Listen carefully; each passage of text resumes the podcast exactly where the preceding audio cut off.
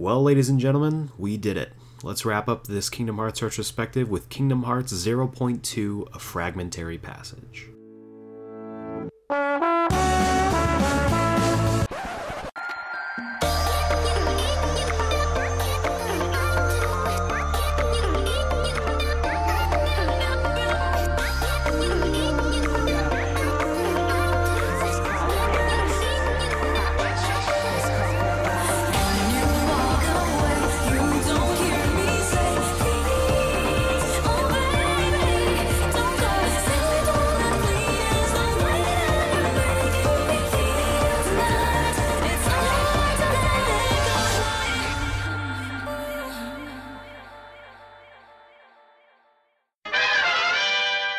Welcome back to Geek Explain, the podcast for comics, film, TV, and more. You name it, we Geek Explain it. I'm your host, Eric Kazana, and welcome to a special rainy day edition of the podcast. Uh, it has been raining uh, pretty consistently here in Los Angeles uh, for most of this week. It kind of started at the end of last week, and it's been just rolling on through. Pretty much every day we've been getting a rainstorm uh, of some variety and uh, so if you hear any kind of like uh, pattering against the window, any droplets or anything, that is why. But um, enough of the weather forecast. We are finally here. Uh, we have been consistently going from month to month since July, uh, checking out every game of the Kingdom Hearts series as part of this Kingdom Hearts retrospective. Uh, we started with Kingdom Hearts 1 back in July, worked our way through every single game on release order uh, up till now. So we are nine games in. Uh, if you do count this, like I do, uh, we have arrived at game number nine, that being Kingdom Hearts 0.2 A Fragmentary Passage. Now, this game is uh, is interesting in a couple of ways because it came as part of the uh, Kingdom Hearts 2.8 uh, final chapter prologue bundle. You know how much I love those uh, those arbitrary names, and um, this is basically not really like I would consider like a full game. It's kind of similar to uh, if any of you are uh, Metal Gear Solid fans. It's kind of like Metal Gear Solid 5 Ground Zeroes in that there is a lot to do and if you want you can really fill out the time and turn this into like a 10 15 hour game if you wanted to but if you just go through the story it is probably around maybe like five hours. So um, needless to say i i really enjoyed it. Um, i'm excited for us because this is the final stop before we get to uh, kingdom hearts 3 so I'm super excited about it. Uh, we do have uh, two more episodes as part of Kingdom Hearts month, uh, kind of in the lead up to Kingdom Hearts 3 releasing on January 29th.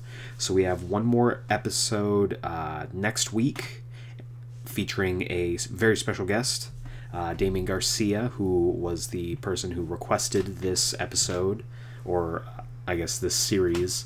And uh, after that, we have a super secret episode that is coming out uh, the day after the release of Kingdom Hearts 3. So, this whole ride has been incredible. Uh, going through each of the stories of each game has been really cool and just getting to relive some of the stories as well as experience new ones because like most of these games i had previously played but these last few coded uh, dream drop distance uh, unchained key union cross and uh, this one I had never touched before. I had never uh, played. I had never uh, spoiled myself because I wanted to make sure I uh, experience those games as I played them. So uh, this is again, this is brand new territory for me, and I hope you guys have been enjoying the episodes. It feels like you have. I've been getting a lot of really good feedback on these episodes as they are released, and you guys have been just killer in uh, supporting this podcast so far with uh, positive feedback, uh, critical feedback and I've been able to take all that and grow as the uh, as the year has gone by. So we are coming up on uh, just over a year for the podcast. Uh, it's going to be in February, and I am really, really excited for everything that's coming. But uh, another milestone that we just hit, uh, we have recently hit over 2,000 listeners. Uh, gosh, thank you. Thank you so much for listening in, and thank you for uh, listening into uh, last week's podcast, which was uh, one of our longer episodes. It was covering uh, Kingdom Hearts Union Cross as well as the back cover cinematic. And man, that was a lot to get to. So I appreciate everyone who went back and uh, actually listened through it because it is a winding story to be sure. But uh, that's last week. This week, Kingdom Hearts 0.2 Fragmentary Passage. I'm gonna go with our uh, tried and true Kingdom Hearts retrospective format, where we're going to be talking about the background. We're going to be talking about the story, including a little previously, because since this was released as part of a PS4 uh, collection, we didn't really. We don't really have anything to talk about when it comes to remasters or re releases like we have with the other games. And then, of course, at the very end, uh, after the jump, we'll be checking out this week's Comics Countdown. So to start off with the background of the uh, of the game, Kingdom Hearts 0.2 Fragmentary Passage is an action role playing game on the PS4, and the game was actually originally hinted at with uh, Birth by Sleep Final Mix, which was released in January 2011 and was a originally a Japan only release, um, like most Final Mixes when they first came out. And if you haven't listened to our Birth by Sleep episode, you should go do that. You should really go do that. It's a really good episode on a really good game. Might be my favorite game in the series. You'll see. So this game was originally teased as kind of the uh, secret episode of Birth by Sleep Final Mix, as well as with the uh, re-release with the 1.5 and 2.5 remix uh, collection, because originally in the uh, base Birth by Sleep game, you had Aqua Story, Ven's Story, Terra Story, and then like the final episode, which was from Aqua's perspective, where she went to Radiant Garden, fought Terra, and um, everything happened from there. But with the release of Final Mix as well as the 2.5 collection, uh, they added a secret episode where you had to like fill out the sticker album and all that stuff and beat it on a certain difficulty. And this secret episode takes place uh, not too long after the ending of the game, with uh, Aqua basically wandering through uh, the realm of darkness. She encounters Heartless for the first time, and uh, it ends with her coming up to uh, Castle of Dreams that's been pulled into the darkness. Big cliffhanger, and then it flashes up Birth by Sleep Volume 2. And we really didn't know what was going to happen, what was going on with that, or uh, where that was going to go. Did it mean that we were going to be getting a sequel to Birth by Sleep? Was it just going to be folded into Kingdom Hearts 3? Uh, we didn't really know what this was going to be, but it ended up being this game. Uh, this game was meant by Nomura to bridge the gap between Birth by Sleep and Kingdom Hearts 1, and it pretty much covers essentially all of the time between that. And along with that, it was also made to be kind of a uh, preview and a demo for Kingdom Hearts 3. A lot of the uh, gameplay was similar to Birth by Sleep, and the uh, the concepts put there, but enhanced in a way that we really hadn't seen before in other games. This included uh, some of the flow motion from Dream Drop Distance, uh, reaction commands, which had kind of evolved into these things called situation commands, and it was really meant to be almost a tech demo for Kingdom Hearts 3. And it was, as we've seen in trailers and uh, gameplay demos for Kingdom Hearts 3, that does seem to be the case uh, because you're seeing stuff like the situation commands, like the shot locks, like the flow motion. And uh, this game, uh, along with being just gorgeous, was really meant to, uh, I guess, be an anth- really kind of a uh, compilation of all of the previous games that came before it. And in that, it features uh, fragments of worlds from Birth by Sleep, but with a little bit of uh, main series flair when it comes to darkness, heartless, and all that stuff. And uh, it was officially announced along with the Kingdom Hearts 2.8 collection uh, on or in September 2015. And uh, it's really interesting because I did some research. I wanted to know why it was uh, Kingdom Hearts 2.8 and why they picked that specifically. And uh, turns out Nomura actually did an interview where he explained it, where he sees uh, Birth by Sleep as 0.1. So 0.1 is, uh, I guess, past that.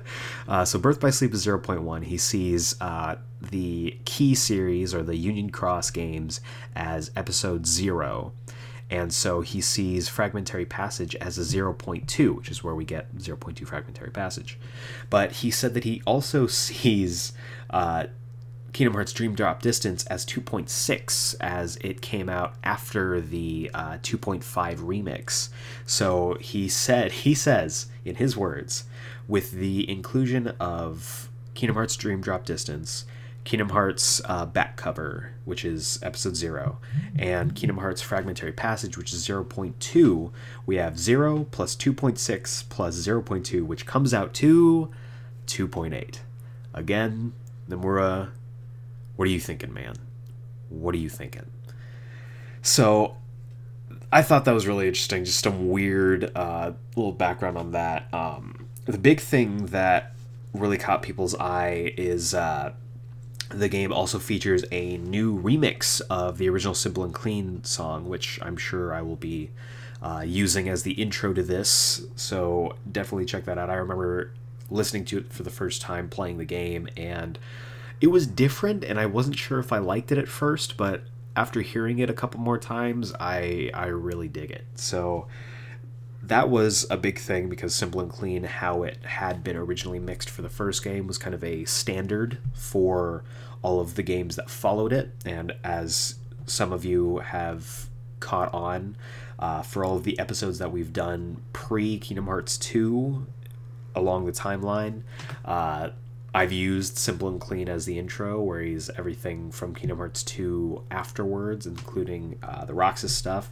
I've used Sanctuary. So this was, those two were kind of like the main uh, Kingdom Hearts themes, and this whole new remix of it really, I think, colors the, I guess, my view of Simple and Clean in the way that it almost, it made it fresh again. So I really enjoyed that.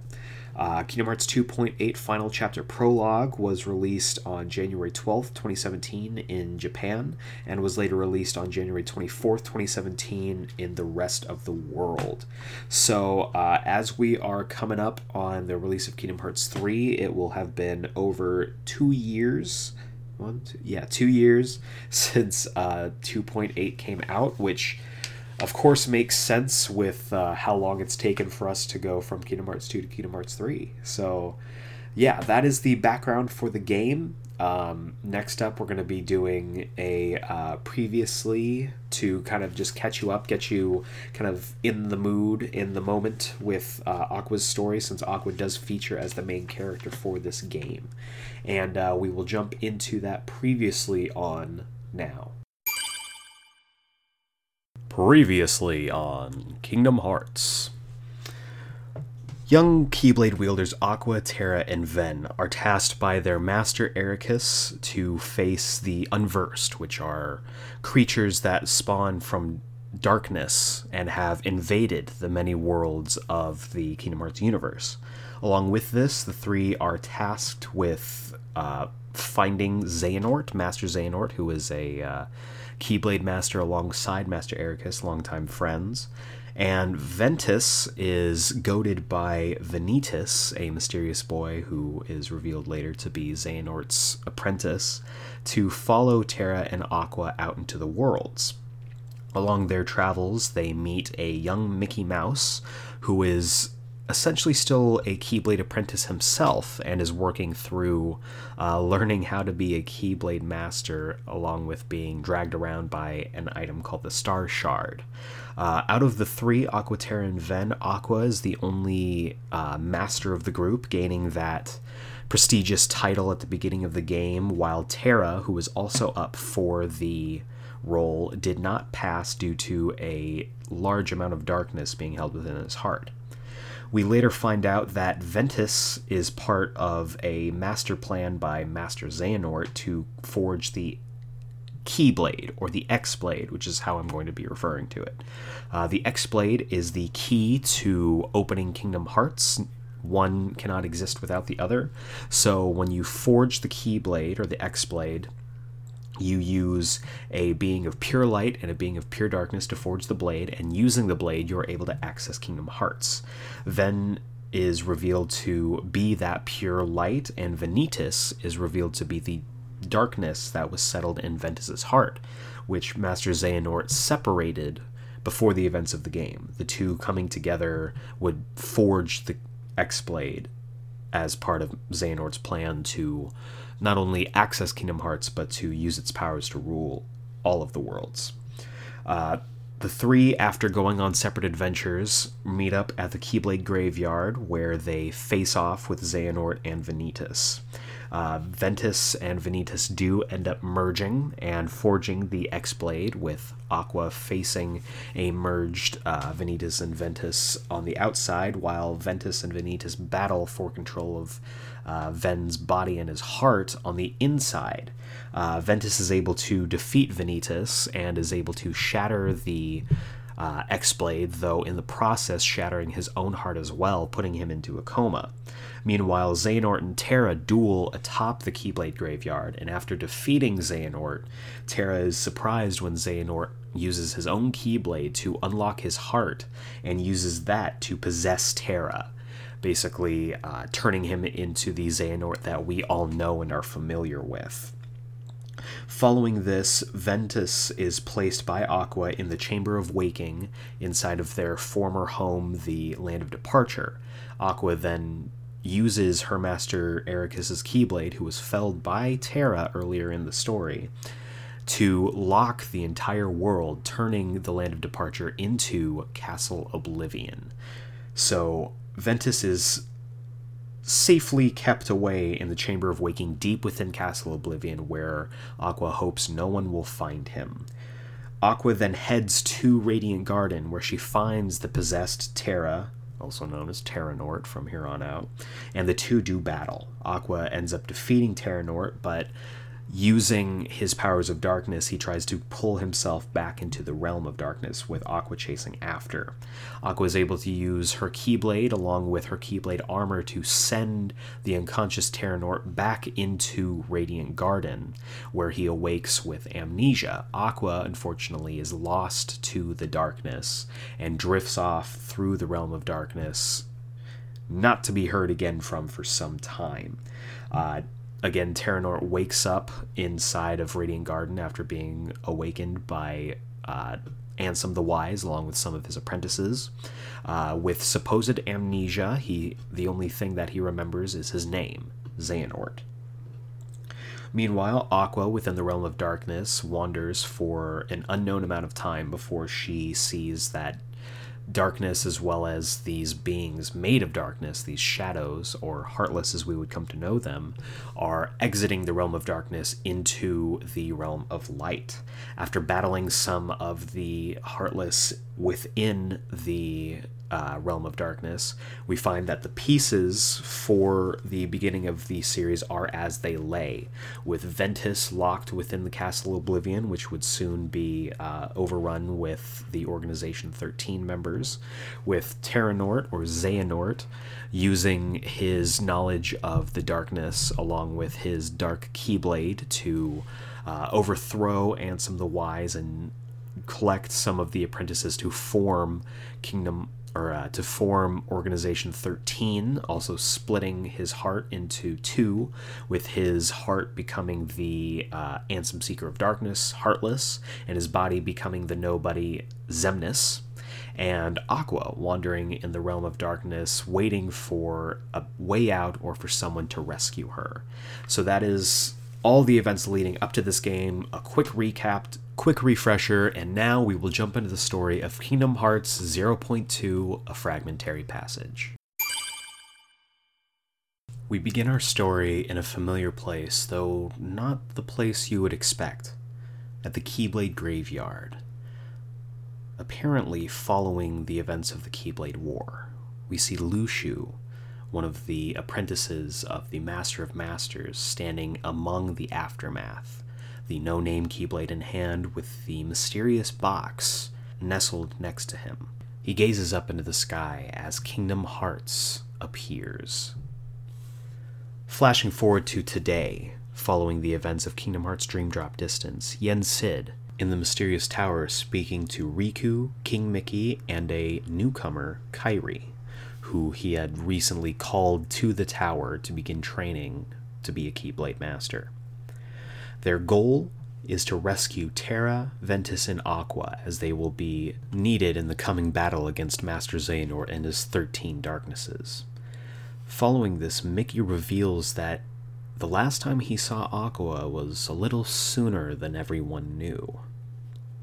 As he begins to tell the story, we flash back to the realm of darkness. Shortly after Aqua discovers the Castle of Dreams trapped within the realm of darkness. As she tries to make her way towards the castle, a clock above it advances quickly, and the bridge and ground connecting the castle to a nearby town crumbles, trapping Aqua on the other side. Aqua enters the town to find gears that will repair the clock and hopefully set it back to when the bridge was still together. Aqua soon finds and repairs each gear, building the bridge back. But before she can approach the bridge, a tower made of darkness and made of heartless, also known as the Demon Tower, appears. Aqua is able to vanquish it, but following the battle, she seems to see Terra? She calls out to him, but there's no answer, and she follows him into another world that seems to be the dwarf woodlands. This world has also been pulled into the realm of darkness. After making her way through the area, she seems to find Ventus. She calls to him, but he too does not respond.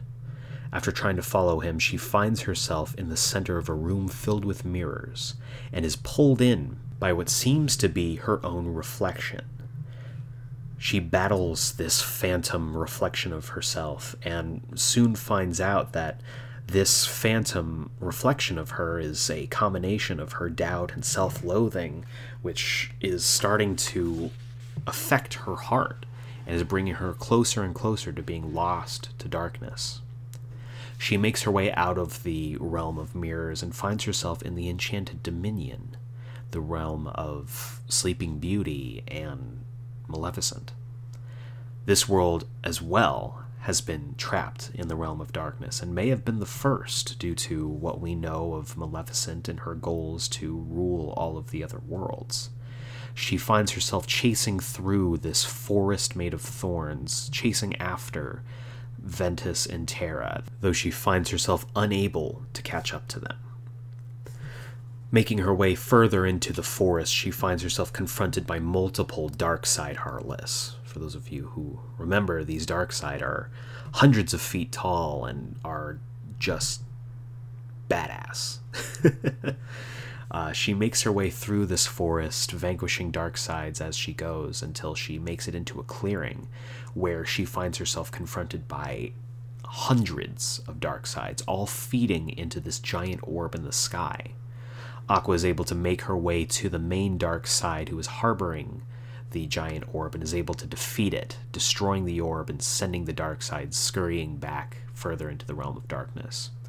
Aqua, after reaffirming her want and her hope that she'll be able to find her friends, presses on.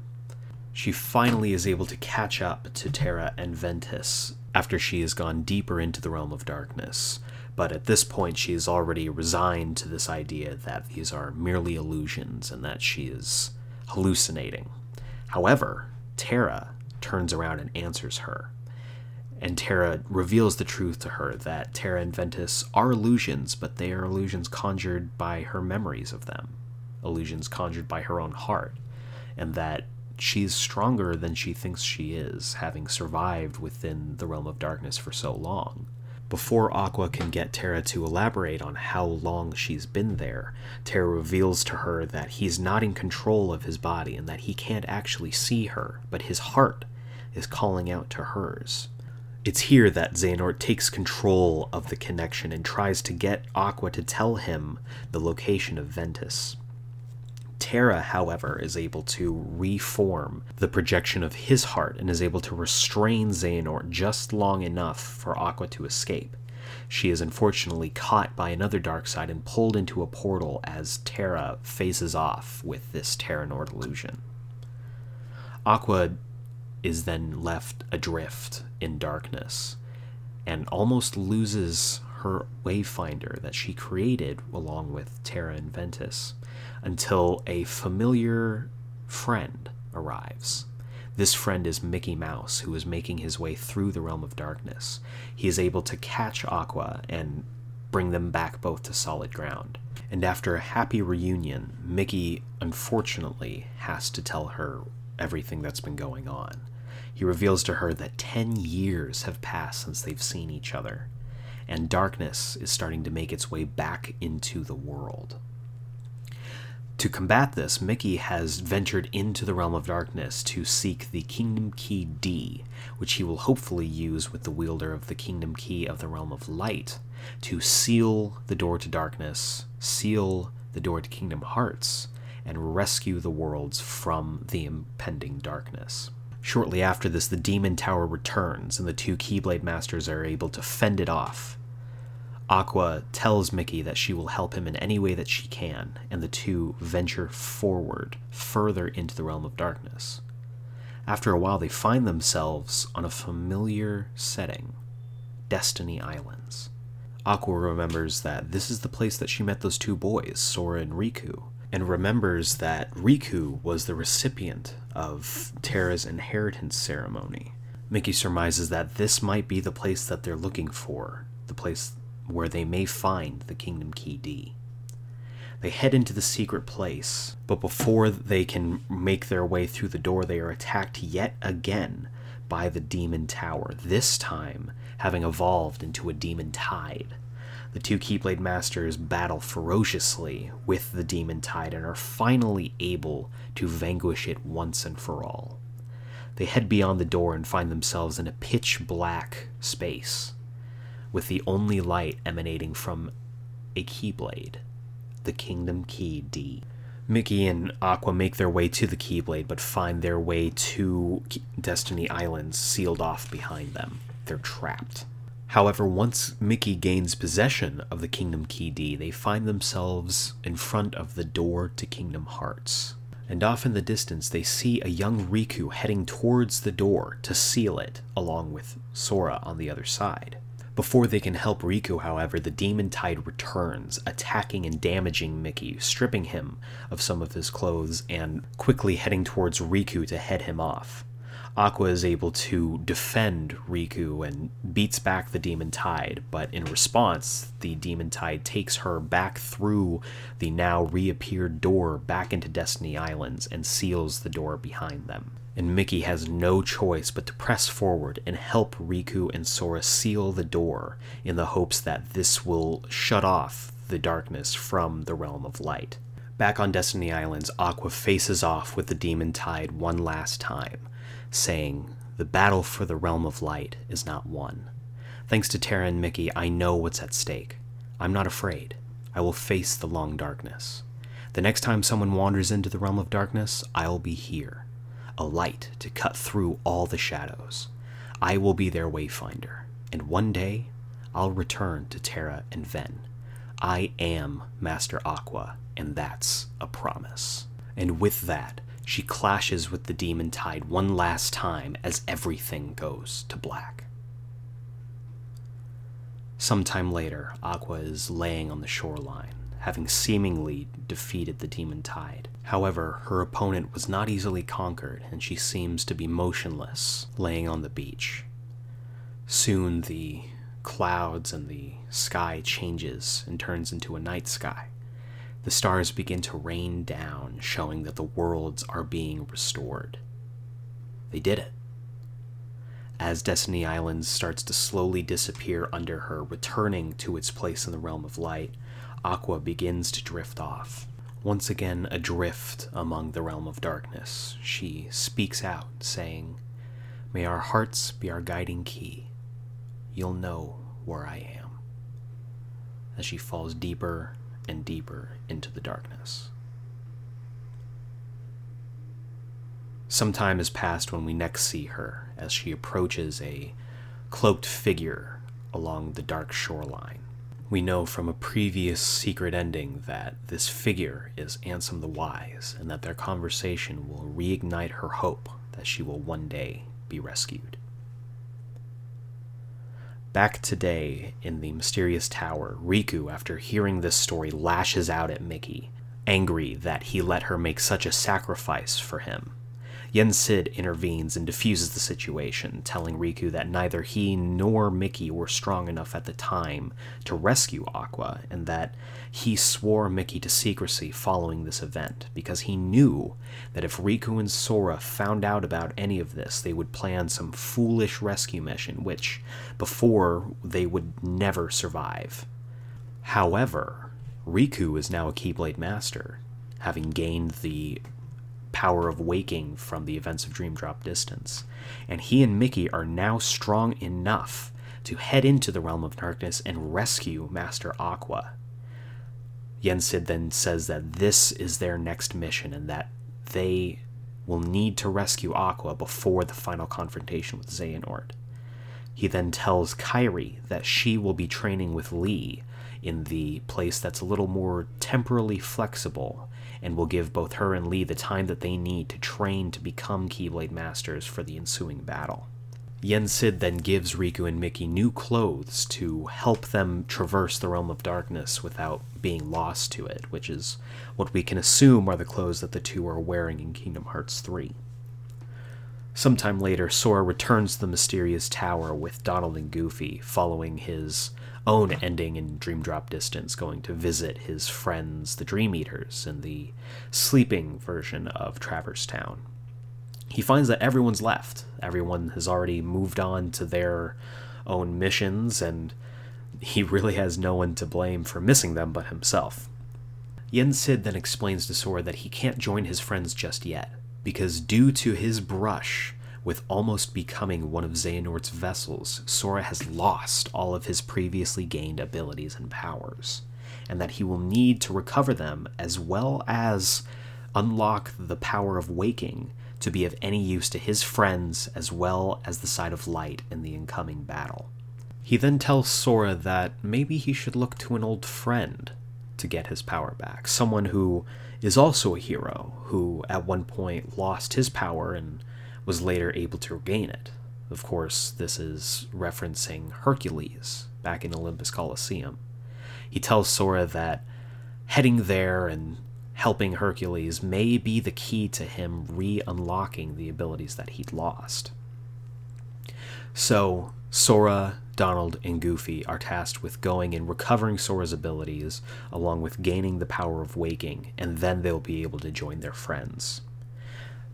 Back on the gummy ship, Sora, Donald, and Goofy are trying to figure out a way to get to Olympus Coliseum because, due to the events of Kingdom Hearts 2, where they resealed all of the worlds off from each other, the gateways are closed. There's really no way for them to get from the mysterious tower to Olympus Coliseum. And with no obvious way to traverse these worlds, Sora seems pretty disenchanted. Luckily, Goofy references an old saying that Yen Sid used to tell them May your heart be your guiding key. And with that, Sora summons his Keyblade, and using not only his Keyblade, but the memories of his heart, he opens a gateway to Olympus Coliseum. And with that, the three friends head through the portal in the hopes to finally reconnect. And that is it for Kingdom Hearts 0.2 A Fragmentary Passage. I hope you like this uh, story recap. Uh, this was one of the shorter ones. We're clocking at just over uh, 30 minutes at this point. But um, even though it was a super short game and the story was uh, a little bit less than we're normally used to. I really enjoyed it. I loved the new graphics, the gameplay was solid and tight, and if Kingdom Hearts 3 is just a perfected version of this, I am going to have a ton of fun with this game. And I hope you guys had a ton of fun with this retrospective series. It has been a long road we have been going. Uh, since the beginning of July, we have been trucking through every single game the ups, the downs, the ridiculous uh, story stuff, Sora gaining abilities, losing abilities, gaining abilities, losing abilities. Uh, he even makes a, a, joke about it when they're talking about uh, Yen Sid basically telling him, like, you lost all your powers. And, um, Sora seems really sad for a moment, but then he goes, "Yeah, whatever, happens all the time." Like I belly laughed when I first watched that. It was hilarious, and the fact that they they kind of know and they're self-aware that this thing keeps happening, I really I just enjoy. And I've enjoyed going through every single story and I cannot wait for Kingdom Hearts 3. It's just 2 weeks away now. I am so stupid excited. I've I've already requested off the day that it comes out and the day after from work just so I can get some time to really sink my teeth into this game. It is one of the one of my most highly uh, anticipated games I think ever just because we've been waiting we've been waiting for 12 what was this 13 we've been waiting for 13 years since Kingdom Hearts 2 for this game. So I am really excited about this. Um, I'm sure you've heard, if you are familiar with Kingdom Hearts at all, if you've been following it at all, that uh, certain aspects of the game have been leaked, which sucks, but uh, is bound to happen. Most AAA titles. Um, experience lots more leaks than we've actually gotten for this game. So um, it sucks, but if you are like me and you have been staying away from all of the leaks and all the spoilers, uh, I salute you. And I am just really excited. And I think Nomura almost must have known that something like this would happen because he has reserved the epilogue as well as the secret movie to be uh, free DLC that won't be released with the game, but af- actually after the games that no one can leak that or uh, no one will be spoiled which i think is so cool and it's taking advantage of the new format of how games are these days as opposed to how they used to be when kingdom hearts 2 came out so uh, that is going to do it for this Kingdom Hearts retrospective series. Thank you for going on this ride with me. I have enjoyed it, and I hope you have too. Uh, once again, um, Feel free, as always, to let me know your favorite parts of this game, what you liked, what you didn't like. Um, feel free to reach out to us at uh, Geeksplained Pod. That's at Geeksplained Pod on Twitter. Uh, feel free also to send me emails because I'm an old man and I still read emails at uh, geeksplained at gmail.com. Uh, we're also teasing, you know, we're toying around with the idea right now of uh, setting up a Facebook page as well as an Instagram page. So if you would like to see that, also please let me know and I will uh, take any and all feedback uh, as I have throughout this entire journey. So, uh, once again, thanks for sticking with me. Next week, we will be doing the top seven uh, Kingdom Hearts moments of both me as well as my special guest, Damian Garcia. Uh, the two of us will be comparing our uh, our top seven moments of the entire franchise. And it's gonna be it's gonna be a pretty spirited discussion. We recorded it already. I'm excited for you guys to listen to it and for you guys to uh, compare with us. Let us know what your uh, top seven moments in the kingdom hearts franchise are. But for now uh, we will see you then in the meantime and between time. Make sure to stick around after the jump for this week's Comics Countdown. Welcome back to this week's Comics Countdown.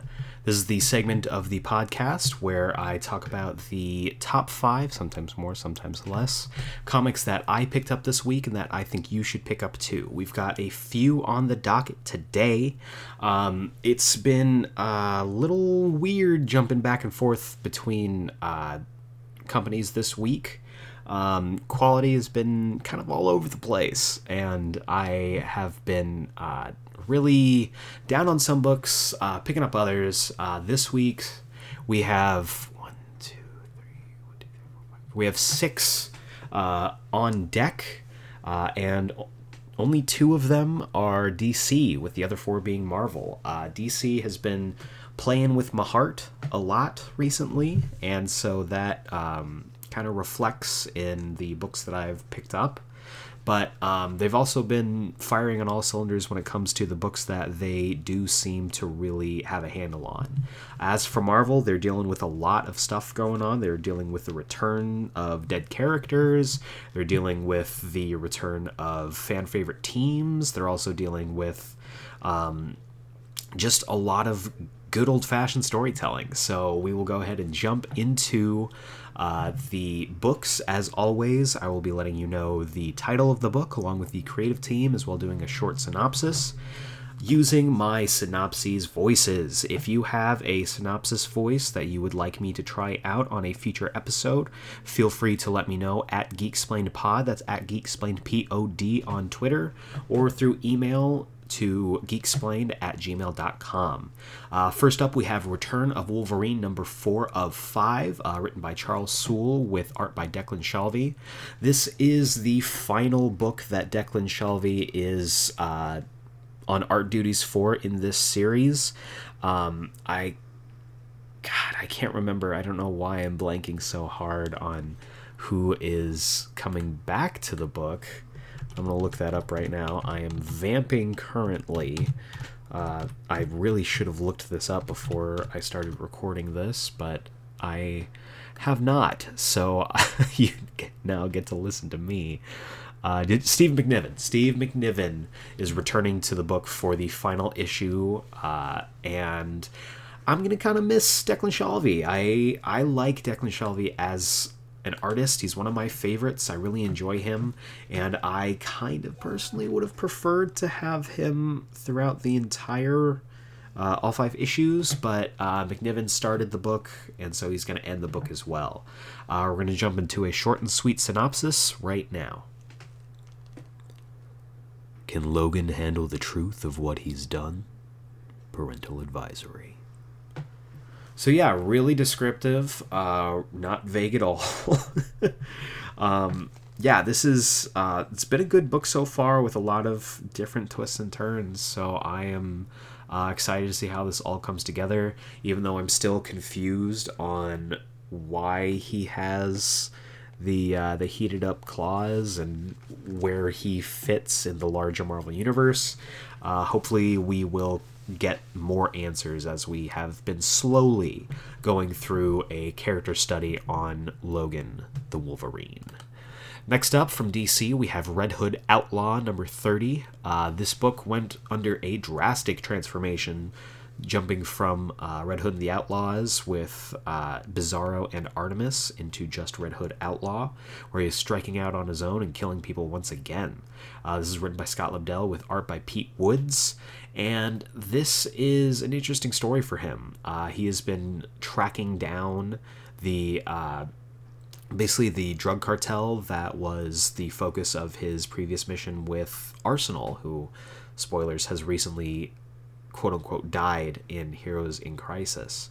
So um, this is this whole thing has been really messing with Jason, and I really enjoy uh, I love tortured characters. I know that sounds weird, but I like seeing them uh, deal with adversity and how they deal with adversity.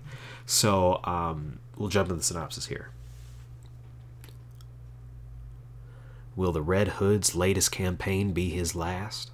Jason's hot on the heels of the drugs he and Arsenal recently tracked to Beijing, but instead of finally encountering the mysterious Solitary, he finds himself face to face with a figure from his past. Plus, Who's the new wingman, and why is he tracking the Red Hood? And how can he and Jason be in the same place at the same time? Find out in Outlaw Part 5. So, yeah, um, I'm interested to see what's going on with this new Wingman. Uh, for those of you who may not be familiar, Wingman was a previous identity that Jason uh, held, with um, him being him being wingman, and I believe it was Damian as Redbird. I think Redbird was the name uh, when they were kind of striking out on their own as a team. So uh, I'm interested to see who this is. I'm not really sure who that could be, and uh, we'll find out from there. Next up, we have Fantastic Four number six, uh, written by Dan Slott with art by Aaron Kuder, and which I love. I love Aaron Kuder's art, and uh, covered by Esad Ribic, of course. And this is an interesting one. Uh, we just wrapped up the wedding of Ben Grimm and um, Alicia Masters, and I am really, really, really interested in seeing what happens next because uh, the Heralds of Galactus have returned along with the big purple man himself, and um, Doctor Doom has declared war on him. So uh, I'll jump to the synopsis here. Herald of Doom. Galactus has returned to devour the Earth, and only one man can save us Doctor Doom. And where is that agitator, Reed Richards, and his meddlesome family? What are they doing? They're locked in battle against the brave new hero of the Latverian people, Victorious. So I'm not sure if Victorious is who I think he is, but um, I'm ready for uh, Doom versus Galactus. This is going to be a really, really cool story, and I think um, Dan Slott has really been doing his best to uh, make this Fantastic Four feel familiar but new. So I'm interested to see where they go from here. Uh, one book that I think is familiar to many fans but new to others is Marvel Comics Presents Number One, uh, written by Charles Soule with art by Paulo Siqueira. I'm sure I said that wrong, and for that I apologize. But uh, yeah, this is really cool. Uh, Marvel Comics Presents was originally kind of like an anthology series that would showcase different characters doing different things, and this one is featuring three of my favorite Marvel characters. So we'll jump right into the synopsis here. The classic Marvel series returns for Marvel's 80th anniversary. Three Titanic tales celebrating the first decade of Marvel stories.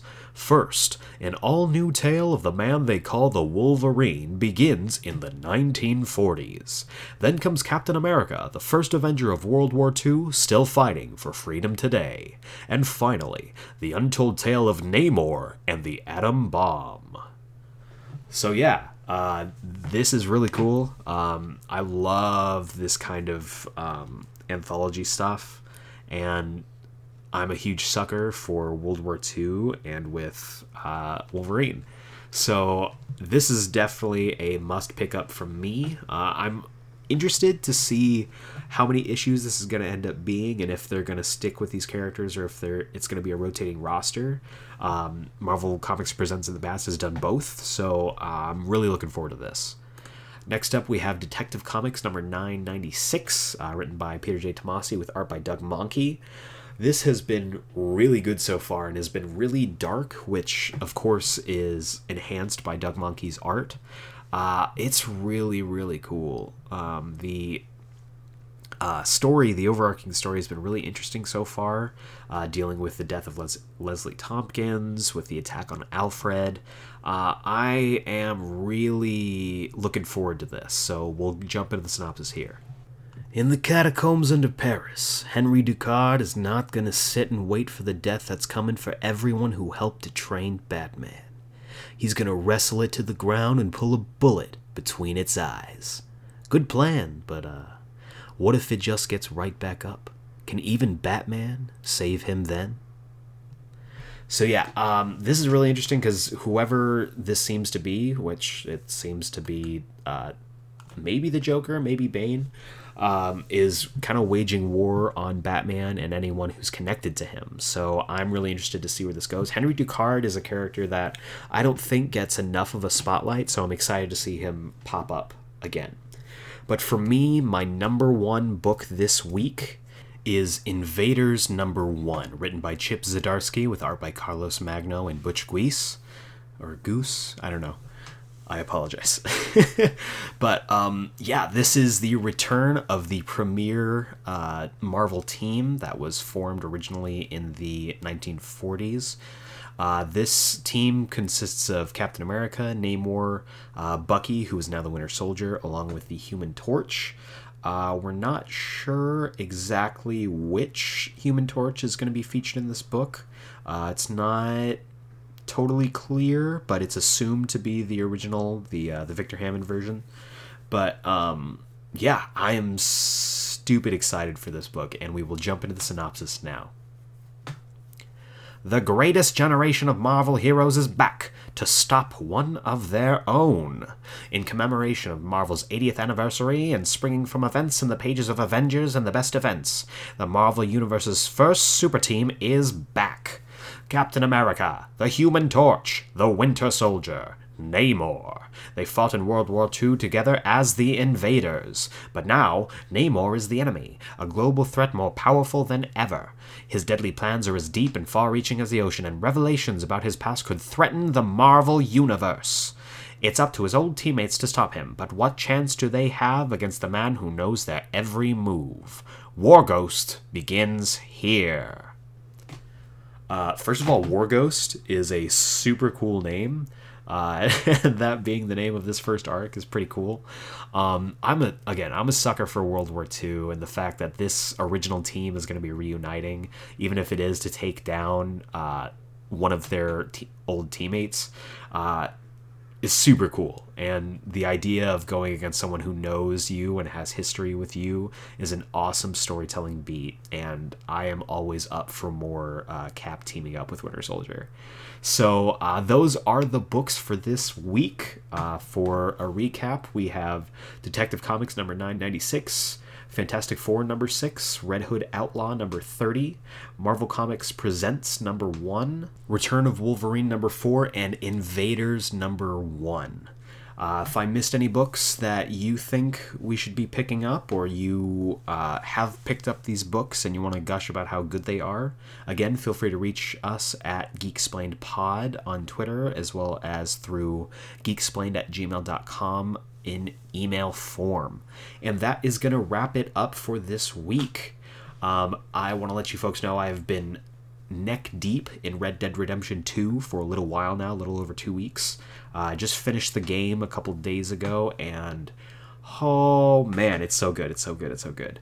Um, if you are interested in me doing like a review for the game, I wasn't planning on it, but if you are interested, please let me know. I loved this game; it was so good.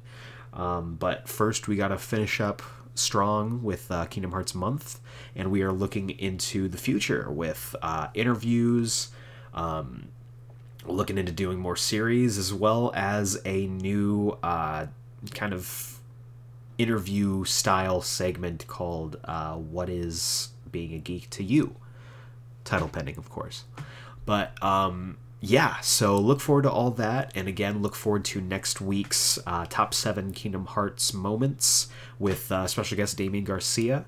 But until then, for Geeksplained, this is Eric Azana. Thank you so much for listening, and we will see you next time. How did I live in a kingdom of